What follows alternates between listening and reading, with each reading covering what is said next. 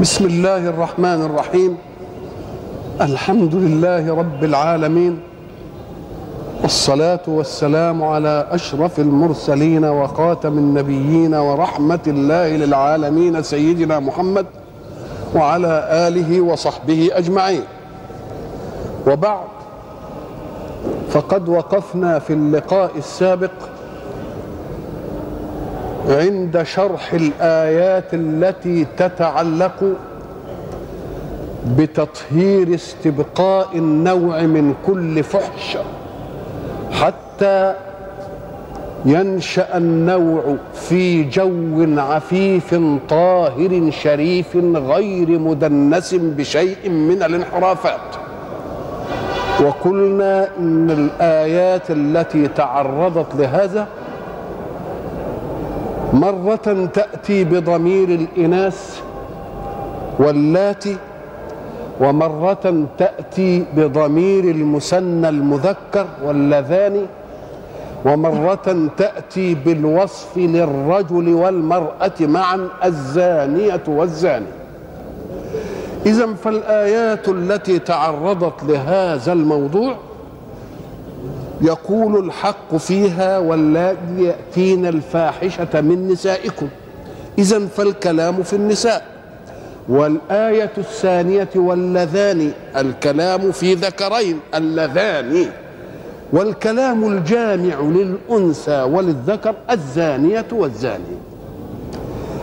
هذه الآيات فيها أفهام شتى. فبعضهم يطلق الآيات الأولى على السيبات اللائي يقع منهن الزنا. والآية الثانية واللذان يطلق على الأبكار الذين يقع منهم الزنا بتغليب الذكورة على الأنوثة. والآية في قوله الزانية والزاني فاجلدوا آية واضحة صريحة في النوعين. بعض العلماء يرى أن الآية التي جاءت بضمير الإناث ولا ذكورة فيها خص بها المخالطة الشاذة بين امرأتين. والآية واللذان المخالطة الشاذة بين رجلين. والزانية والزاني المخالطة الشاذة على غير منهج الله في الذكورة والأنوثة. وليختلف العلماء ما شاءوا فكل واحد يلحظ معنى من المعاني. ولكن الذي نحب أن ننبه إليه أن هناك فارقا بين أن يفهم مجتهد في نص وبين أن يفهم المشرع الثاني في نص من المشرع الأول. المشرع الأول القرآن مشرع الثاني الرسول. فلنفرق بين فهم لمشرع ثان هو الرسول وغير مشرع وهم المجتهدون. ولنأخذ المسألة من فهم وتطبيق وعمل المشرع الثاني. لأنه لو لم يوجد فيه نص قرآني فله حق التشريع. وحق التشريع لم يترك لنا أن نفهمه نحن كمجتهدين نصيب ونخطئ ولكنه طبق فعلا. اذا فالمدار في الأمر على أي شيء. على تطبيق رسول الله وهو المشرع الثاني الذي أعطاه الله حق التشريع وإن لم يرد نص من الكتاب. ما آتاكم الرسول فخذوه وما نهاكم عنه فانتهوا. يبقى اذا ده مشرع. فلا يأتي واحد ليقول لي إن إن الرجم ما وردش في القرآن. لأننا نقول له القرآن لم ينزل لم ينزل كتاب منهج فقط وإنما نزل معجزة وجاء بالمنهج في الأصول وبالمنهج في تفويض الرسول في التشريع. وبعد ذلك نفهم أنحن فهمنا عن رسول الله أن يوجد رد ولا رسول الله طبق فعلا رجما؟ طبق فعلا رجما. يبقى هو إن فهم النص فهو أولى الناس بالفهم. وإن لم يف وإن لم يكن هناك نص فهو المشرع الثاني الذي يشرع. إذا فالمسألة تصفى بما وقع من الرسول وطبقه بالفعل لأنه فرق بين التحقيق لتصل للحكم الذي يطبق وبين التطبيق النهائي للحكم. فإذا وجد تطبيق نهائي للحكم فما الذي يجعلنا نلوث في النصوص؟ يبقى وجد الإيه؟ التطبيق. والتطبيق الذي انتهى إليه رسول الله صلى الله عليه وسلم هو أن البكر مع البكر يبقى الجلد. سيب مع السيب يبقى الرجل. بكر مع سيب يبقى كل واحد ياخد حكمه. البكر ياخد جلد والسيب تاخد إيه؟ تاخد رجم وتنتهي الايه؟ وتنتهي المسألة. ده كما قلت لكم في الحلقة السابقة قوم حينما قالوا في تعريض أن الأمة عليها نصف الحد من الحرة. فإذا أحصن فإن اتينا بإيه؟ بفاحشة مبينة فعليهن نصف ما على المحصنات من العذاب. يقول اذا الرجم لا ينصف يبقى أكن ما فيش فيه رجم يبقى أكن الحد مما ينصف. والرجم لا ينصف يبقى نقول له يا أخي لو أن الأمر كذلك لقال الله سبحانه فعليهن نصف ما على المحصنات. كونه يقول من العذاب فكأن على المحصنات شيء غير العذاب. ما دام بيبين عليهن نصف ما على المحصنات افطنوا أن عليهن نصف ما على المحصنات من إيه؟ من العذاب. طب اذا على المحصنات شيء غير العذاب. مفهوم ولا لا؟ يبقى ده مش داخل في الايه؟ في الحكم. وقلنا أن العذاب لا يأتي ما تقولش الرجل لأن العذاب ايلام حي مفهوم؟ ولا يكون الرجم عذابا لأنه بينهي الحياة التي تتألم. وجبنا الآية لنستشهد بها استشهادا قاطعا أن العذاب شيء والقتل وإزهاق الحياة شيء آخر. فقلنا إن سليمان عليه السلام حينما تفقد الطير مش كده؟ فقال ما لي لا أرى الهدهد أم كان من الغائبين. ماذا قال سليمان عليه السلام؟ لأعذبنه عذابا شديدا أو لأذبحنه. الله يبقى إذن العذاب غير الإيه؟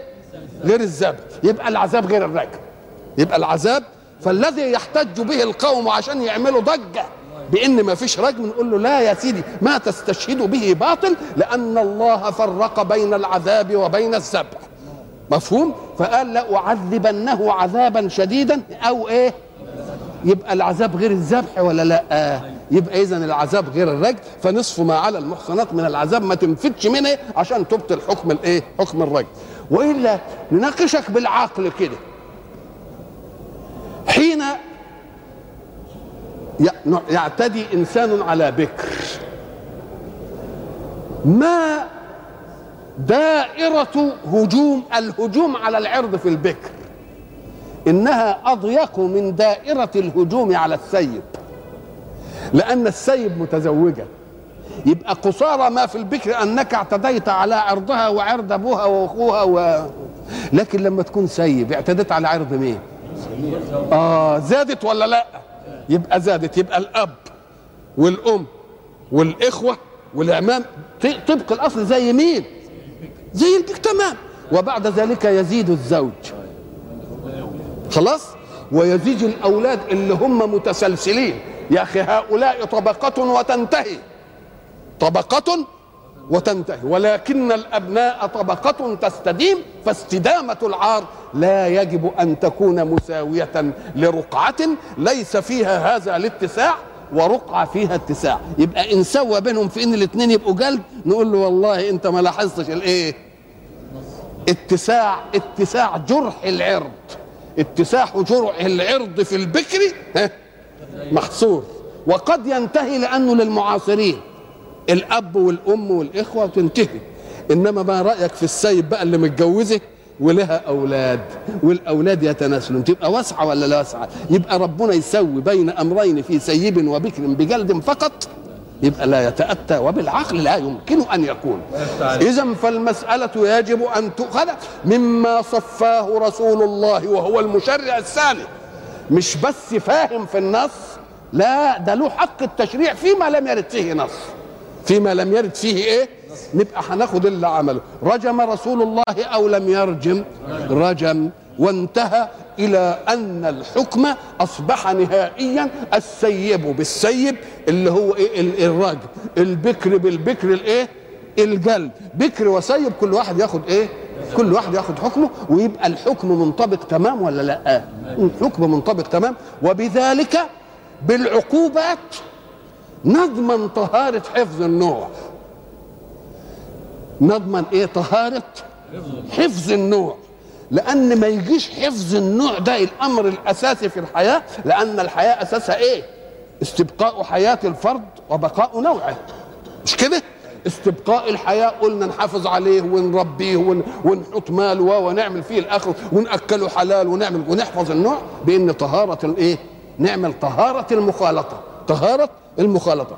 وقلنا إن الحق سبحانه وتعالى يمد خلقه حينما يغفلون عن منهج الله. بما يلفتهم إلى المنهج من غير المؤمنين بمنهج الله. شوف العظمة بقى. يعني يلفتك إلى صدق المنهج من غير المؤمن بالمنهج. يجيب لك الدليل منه هو كأن اللي مش مؤمن بالمنهج يجي منه الدليل على أن المنهج إيه؟ على أن المنهج سليم وده وده تعرضنا لها مرارا ونكررها كثيرا حتى تثبت في أذهان الناس الذين يجدون في قول الله سبحانه وتعالى ليظهره على الدين كله أن أن أن القرآن أخبر بشيء لم يحدث لأن الإسلام ما طبقش الأرض ولا ظهرش على الأديان كلها. بده يقول إن الكلمة يعني إن الكلمة فيها يعني فيها اتساع شوية ال- الإسلام ما ظهرش على الاديان كلها. نقول له لو فهمت أن الله قال ليظهره على على الدين كله بس كده؟ ولا قال ولو كره الكافرون أو ولو كره المشركون؟ مش قال كده؟ يبقى اذا يظهره مع وجود كاره له وهو الكافر والمشرك. ما قلناش إنه هيطبق الدين ولا يبقاش كفار ولا إيه؟ لأنه لو كان ما فيش يظهره بمعنى أنه لا يوجد كافر ولا مشرك يبقى ما نقولش ولو كره الإيه؟ يبقى ما دام كرههم يبقى هيظهر وفيه إيه؟ وفيه كفار وفيه مشركين يكرهون هذا. طب وكيف يكرهون هذا؟ لأنهم مش لا يدينون بدين الإسلام. فيحزنهم أن يظهر الإسلام على الأديان. طب ويظهر على. الإسلام على الأديان؟ بأنه هو يسيطر ويبطل الأديان؟ لا. يقول لأهل الأديان ستضطرون. خلي بالك من ده. هي. لأهل الأديان الأخرى المشركين والكافرين ستضطرون. وتضغط عليكم أحداث الدنيا وتجارب الحياة. فلا تجدون مخلصا لكم مما أنتم فيه إلا أن تطبقوا حكما من حكم الإسلام الذي تكرهونه. سلام. إن تضغطوا الحياة الخصم على أن ينفذ رأي خصمه الأول. يبقى ده دليل على قوة الحجة ولا لأ؟ هذا هو الإظهار على الدين كله ولو كره الإيه؟ الكافرون. الآن من سنة 81 روعت أمة الحضارة الأولى في العالم أمريكا بما يثبت صدق الإسلام في أنه حين ضمن للمخالطات التي تبقي النوع نظام خاص وهو التعاقد العلني والزواج المشروع ضمن بذلك صحة الخلق. فروعوا بأنه قد ظهر فيهم مرض جديد من سنة 81 تايهين فيه. اللي بيسموه إيه دلوقتي وبيبحثوا فيه؟ إيدز. إيدز. إيدز دي مأخوذة إيه؟ من كلمة وآي من كلمة ودي من كلمة. يعني إيه؟ نقص مناعي مكتسب من المخالطة الشاذة. ترجمتها كده. الإذ يعني معناها إيه؟ ح- حرف من كل كلمة من هذه الكلمات. نقص مناعي ها، مكتسب من المخالطات الشاذة. نشأت منه فيروسات. هذه الفيروسات لسه عمالين يشوفوا إيه تكوينها. وبعدين جاءت بالإيه؟ بال- بال- بالسل وجاءت بأمراض إيه؟ بأمراض شيطان. وإلى الآن مفزعين من هذه المسألة ومن العجيب أنها تأتي في كل المخالطات الشاذة سواء كان بين امرأة وامرأة أو بين رجل ورجل أو بين رجل وإيه؟ وامرأة على غير إيه؟ ما شرع الله. على غير وإحنا كنا قلنا في الحلقة السابقة أن الحق سبحانه وتعالى حينما جعل إيجابا وقبولا وزواج كده علني ومحسوب أمام الناس إن هو عمل في الترتيب الكيماوي للنفس البشرية استقبال وإرسال. وقلت لكم إن البشر لما بيجي في الكهرباء السلك الموجب والسلك السالب وبعدين يحصل لخبطة في الأسلاك. إيه اللي بيحصل؟ بيحصل ماس. ويحصل من الماس حريقة ولا لا؟ فكذلك الذكورة والأنوثة حين يجمعها الله بمنطق الإيجاب والقبول العلني على مبدأ الإسلام يكون النفس التكوين الطبيعي اللي ده يرسل وده يستقبل بسلامة. زي السلك الموجب والسلك السالب ما بيمشوا بسلامة فيأتي منهم النور الجميل. فإن حصل اختلاط يبقى يجي الإيه؟ الماس وتيجي الحرايق إحنا إذا كنا إحنا فيما يمكن في صنعتنا صنعنا هذا وعرفناه وقلنا أليس الخالق الأعلى قادر على إنه يعمل دي بكلمة؟ يعدل كيماوية الزوج وكيماوية الزوج بكلمة. ولذلك انا قلنا إن دي بتبقى ظاهرة من الظواهر في حين يجد الإنسان واحد ينظر إلى أحد محارمه بسوء ما الذي يحدث له؟ بيتغير وينفعل ولا ما ينفعلش؟ وبده يفتك بيه ولا ما بدوش يفتك بيه؟ طب فإن جاء له بطريق الله المشروع وقال له أنا جاي عشان آخد بنتك لابني إيه اللي بيحدث؟ الأسارير. الله ما هي الكلمة التي أثرت في التكوين الكيماوي للنفس عشان تعمل عند البشر والإشراق؟ وبعد ذلك إعلام الأشياء بالطبول وبال وبالأنوار وبالزينات. ده دليل على أن في حاجة انعملت في الإيه؟ في النفس البشرية. إذا فيجب أن نفهم أن الذي خلق الإنسان وخلق من زوجين وأراد أن يحتفظ لهذا النوع احتفظ فيه بالطريق النظيف الطريق الشريف الطريق العفيف. فكل اتصال عن غير هذا الطريق لا بد أن ينشأ عنه خلل إيه؟ خلل في التكوين الإنساني يؤدي إلى أشياء وأوبئة وأشياء قد لا يستطيع الإنسان دفعها وهو ما هو كائن للإيه؟ الآن.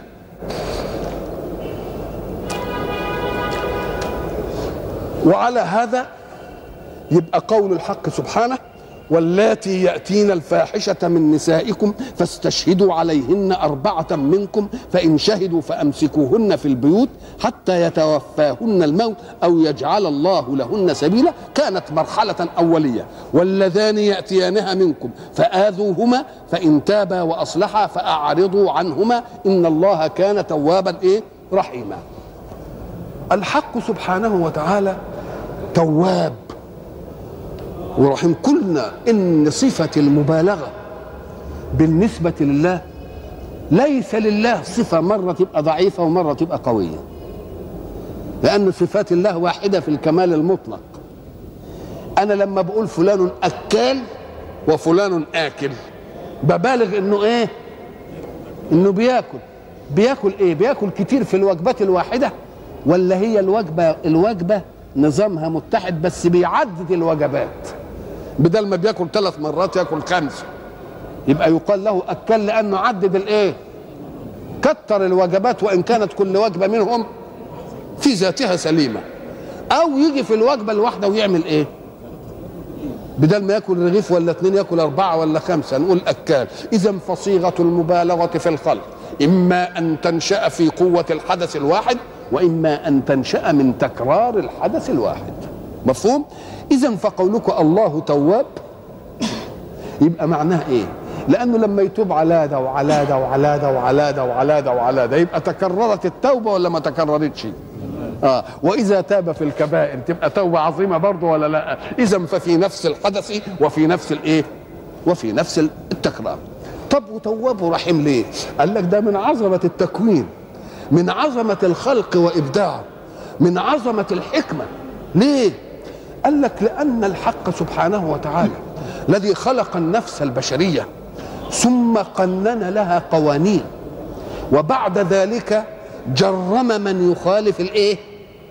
القوانين وبعد أن جرم عمل عقوبة على الجريمة. طيب التجريم في ذاته التقنين في ذاته قطع العذر. ساعة ما يقنن يبقى قطع عليه العذر. ما قالش ما كنتش عارف. ده قانون. مش كده؟ وحين يجرم يبقى إذان منه بأن النفس البشرية قد تضعف وتأتي أشياء مخالفة للمنهج. مش كده ولا لا؟ ما احناش ملائكة. يبقى حين يقنن يبقى يقطع الإيه؟ العذر وحين يجرم يبقى إذان بأن ده من الممكن أن يحدث. من الممكن أن يحدث لأننا مش ملائكة. طيب. وبعد ذلك ماذا؟ وعاقب. في حاجات مجرمة.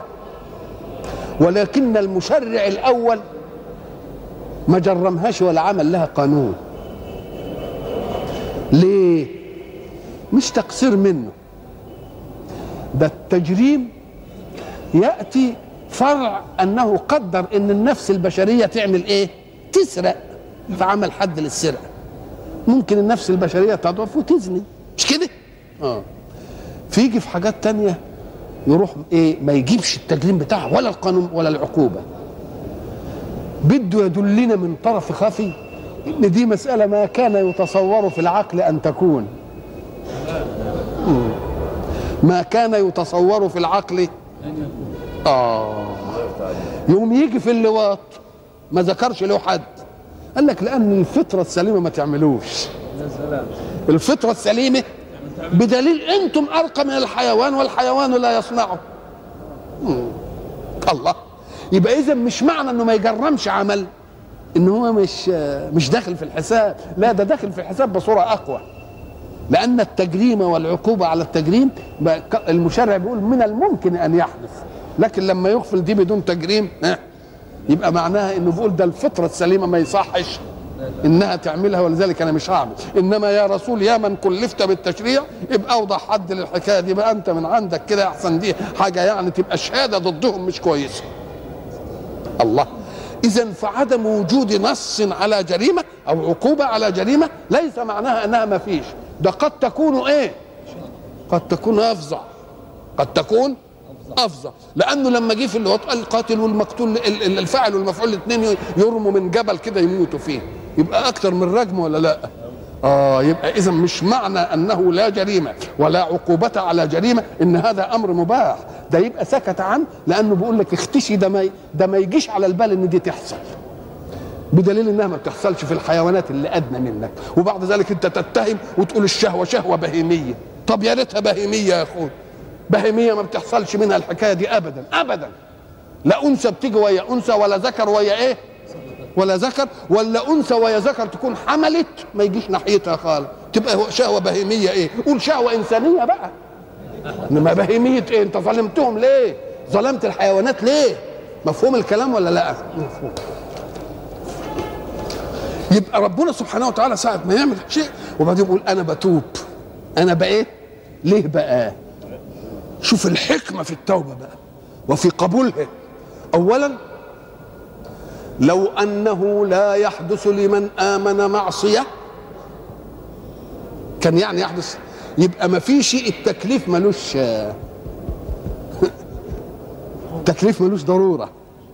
اذا التكليف ده لازم معنى تكليف يعني عملية أنت بتزحم فيها إيه؟ بتزحم فيها نفسك شهوتك عايزة تعمل العمل ده ده في المعصية.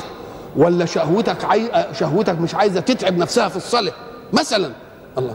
يبقى اذا ما دام يجي واحد يعمل يبقى ده دليل على إن التكليف صح ولا لأ. اسمه تكليف. اسمه إيه؟ والا كنا اتعاملنا زي الملائكة وانتهت المسألة. مش كده؟ فحين يشرع الله التوبة يبقى إذن منه بأن الإنسان ضعيف وقد يضعف في يوم من الأيام أمام معصية من المعاصي وليس معنى ذلك أن أطرده من عبوديته لي بل أنا بقنن له عقوبة. تقنين العقوبة له دليل على أن ما أخرجتوش من حظيرة الإسلام ولا التكليف. يبقى بقي على إيه؟ الإسلام. وبعدين؟ طب افرضوا كده أنه ما قننش التوبة. كان اللي يعمل ضعف واحد أمام نفسه يضعف أمام شهوة من الشهوات ويعملها مرة واحدة وربنا ما كلمتوش التوبة يبقى اسمه فائد زي ما إحنا بنقول.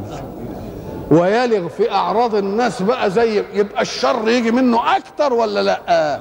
يبقى ساعة شرع التوبة عمل إيه؟ سد على الناس. على الناس باب الفاقدين. اللي هم يعملوا ذنب واحد وبعدين إيه؟ وبعدين يمشي فيه على طول. يبقى رحمنا ولا ما رحمناش؟ اذا فحين تاب على العاصي رحم من لم يعصى.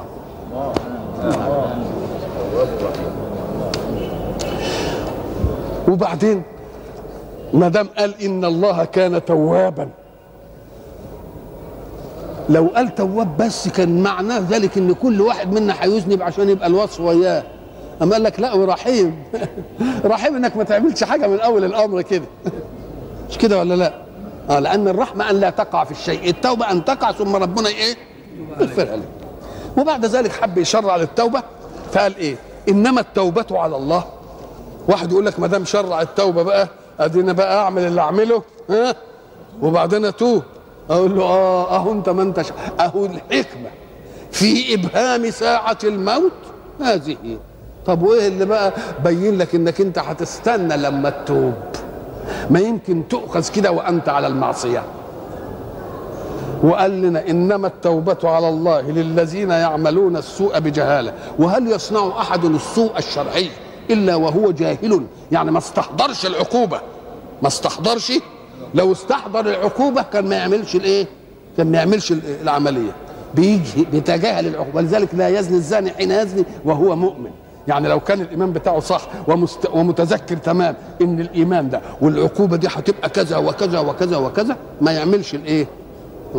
طيب. قال إنما التوبة على الله للذين يعملون السوء بجهالة.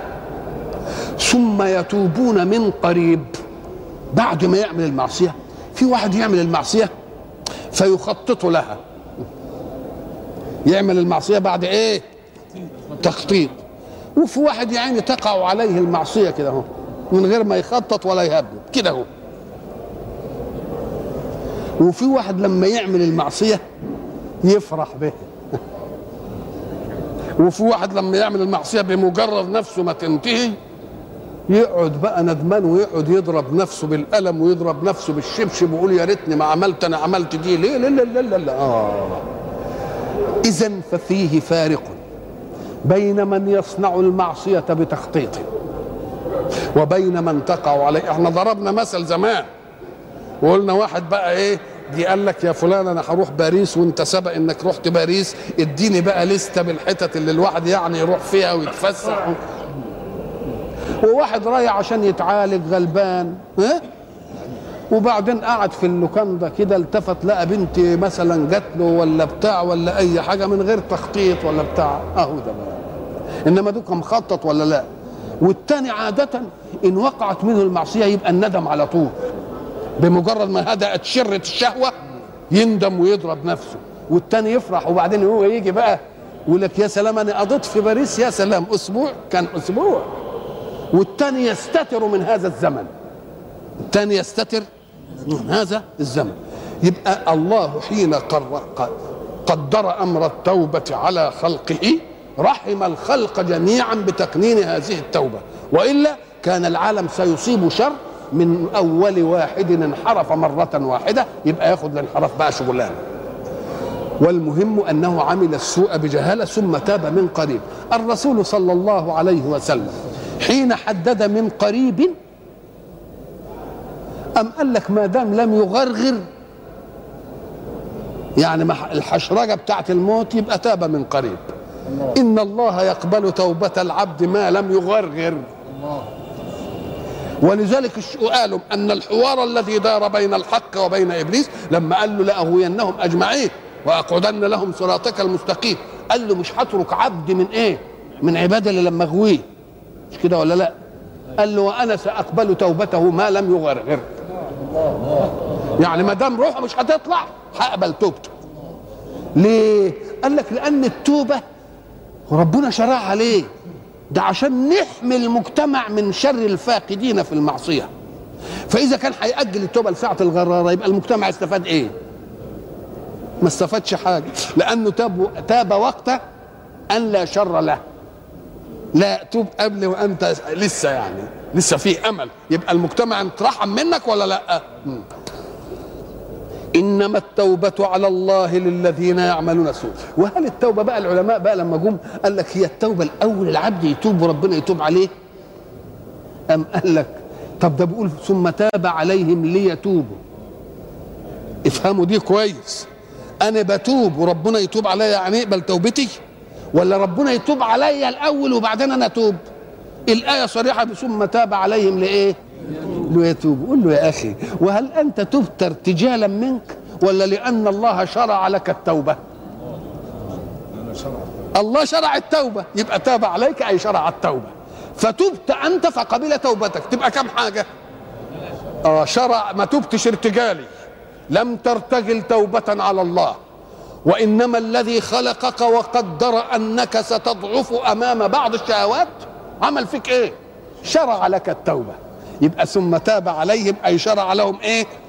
ليتوبوا وبعدين غافر الذنب وقابل التوب يبقى كم مرحلة دلوقتي؟ يبقى شرع التوبة شيء لأن إنسانا لم يبتكر التوبة إلى الله. خلاص؟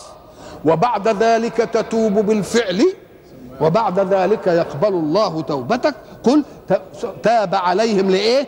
ليتوبوا. بعدين قل إيه؟ غافر الذنب وقابل التوبة. اذا تاب غير قبل الإيه؟ قبل التوبة. اتفهمت كويسه آه نعم. طيب يا سيدي إنما التوبة على الله. شوف كلمة على الله دي. يا سلام. ده إذا أحلت إلى غني بتقبل. يقول لك واحد أنت مدين ليه؟ آه. طب أنا يا سيدي أحالتك على فلان يسد الدين. ساعة ما يحال على واحد غني كده ينبسط ولا ما ينبسطش. طب ده التوبة ما ربنا حايلها على مين؟ على خلقه ولا على نفسه؟ الله التوبة على الله. ما فيش حد يملك إنه يرجع فيها ولا أي حاجة. إنما التوبة على الله. الله. للذين يعملون السوء بجهالة ثم يتوبون من قريب. فأولئك يتوب الله عليهم. أهي جت الآية ده اهي جابت العناصر اللي إحنا قلناها جابت تاب ليتوبوا وجت قبول التوبة. قال إنما التوبة على الله. أوجب الله على نفسه التوبة. خلاص؟ ثم يتوبون. ادي العملية بتاعته. فأولئك يتوب الله عليهم. جت ولا لأ؟ كلها جت في الآية. اللهم صل على النبي. بسم الله ما شاء الله. وكان الله عليما حكيما. كل تقنين لأي شيء يتطلب علما واسعا بما يمكن أن يكون وينشأ. الذين يتخبطون في تقنينات البشر. لماذا يقننون اليوم ثم يعدلون عن التقنين غدا؟ ليه؟ لأنهم ساعة قننوا غاب عنهم شيء من الممكن أن يحدث. فلما حدث ما لم يكن في بالهم استدركوا على تقنينهم مش كده؟ يبقى إذا الاضطراب بينشأ من عدم علم المقنن بكل أحوال المقنن له. ماضيا وحاضرا ومستقبلا. أما المقنن من الشر فهب أنه استوعب الأحداث الماضية وذلك أمر لا يتأتى لأنه لا يستوعبها إلا في بيئته أو في البيئة التي وصله خبرها. يبقى حتى الماضي ما يقدرش ولا المستقبل أيضا يقدر. ليه؟ ولا الحاضر ولا الحاضر أيضا يقدر يستوعبه لأنه يمكن حاضر عندك وبعدين في حاجة تانية بعيدة عنك. ولا المستقبل أم قال لك إيوه؟ لأن إحنا قديما قلنا إن حواجز الغيب ثلاثة. يعني اللي بيخلي الشيء غيب عن الإنسان ها؟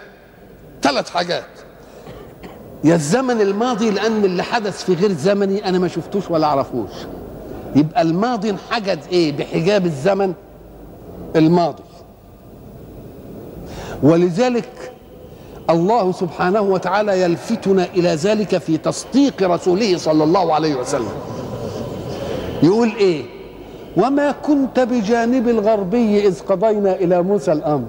ده كلام يا موسى. طب وأنت كنت فين وأنت أمي؟ وما كنت لديهم إذ يلقون أقلامهم أيهم يكفل مريم. وما كنت لديهم إذ يختصمون. يعني أنت ما كنتش في الأزمان دي. وانت أم بشهادتهم ولا تعرفش ولا قعدتش إلى معلم. فمين اللي قال لك على الحكاية دي؟ الذي خرق حجاب الزمن الماضي هو الله. ادي أول زمن. طب وحجاب الحاضر؟ يقول لك يبقى حاضر قدامي إنما غايب عني في حتة تانية. يبقى الحجاب جاي من الزمن ده الزمن واحد. لا ده الحجاب جاي من المكان. أنا عرفت اللي في مكاني إنما اللي مش في مكاني ما عرفتوش يبقى الحجاب هنا. كان الحجاب هناك في الزمن هو الماضي والحجاب في الحاضر يبقى إيه المكان. يوم يقول لك إيه ده في المكان؟ ده في المكان والوجود الذاتي كمان مش في المكان بس وفي الذات. ويقولون في أنفسهم الله. ده بيخبر الرسول عن شيء حاضر الآن وفي نفسهم وما قالوش لحد يبقى انخلق انخلقت الحجاب ولا لا؟ بالله لو ما كانوش قالوا في نفسهم. ها؟ ويقولون في أنفسهم إيه؟ لولا يعذبنا الله بما نقول. طب إذا كانوا قالوا في نفسهم يا سيدي يبقى مين اللي خلى الرسول يقول ويقولون في أنفسهم؟ يبقى الذي خلق أمامه حجاب الزمن الايه حجاب الايه الذات وحجاب المكان. طب وبعد ذلك الأشياء اللي تيجي مستقبلا يبقى إيه الحجاب اللي حجاب الزمن المستقبل؟ يبقى يدينا يجي مثلا يقول إيه؟ سيهزم الجمع ويولون الدبر. كلمة سيهزم فيها السين أهي والسين للمستقبل ولا لا؟ قالها إمتى الآية دي؟ نزلت إمتى؟ ده نزلت في مكة. وياما كانوا مضطهدين ولا يستطيعون الدفاع عن أنفسهم. يقوم يجي يقول سيهزم الجمع ويولون الدبر ولذلك انفعل ابن الخطاب رضي الله عنه لها. وقال أي جمع هذا؟ الله يبقى مستقبل ولا لا؟ طب لما يكون ربنا سبحانه وتعالى اللي هيخلق الأحداث وعارف الأحداث وهو اللي قال أكان يطلقها سيهزم الجمع ولا يأتي المستقبل بجمع يهزم؟ كانوا يعملوا ده كانوا المؤمنين بيه يكذبوه بعدين يقول أدي أنت قلت ولا حصلش. يبقى قايلها وهو واثق ولا لا؟ ويطلقها حجة عشان الخصم يمسكها. يجي في الوليد بن مغير يقول لك ابن مغير اللي ضخم كده وفحل ومهابة وصيد في قريش سيد. يقول سنسمه على الخرطوم. يا خرابي. سنسمه يعني نضربه ضربة كده بالسيف تعمل علامة في مناخيره. في أعلى حتة فيه. الله. إمتى يا أخويا يوم يجي في يوم بدر ويجدون الضربة على خرطومه أي على أنفه. الله. يبقى قالها في زمن. ولسه المستقبل حي إيه؟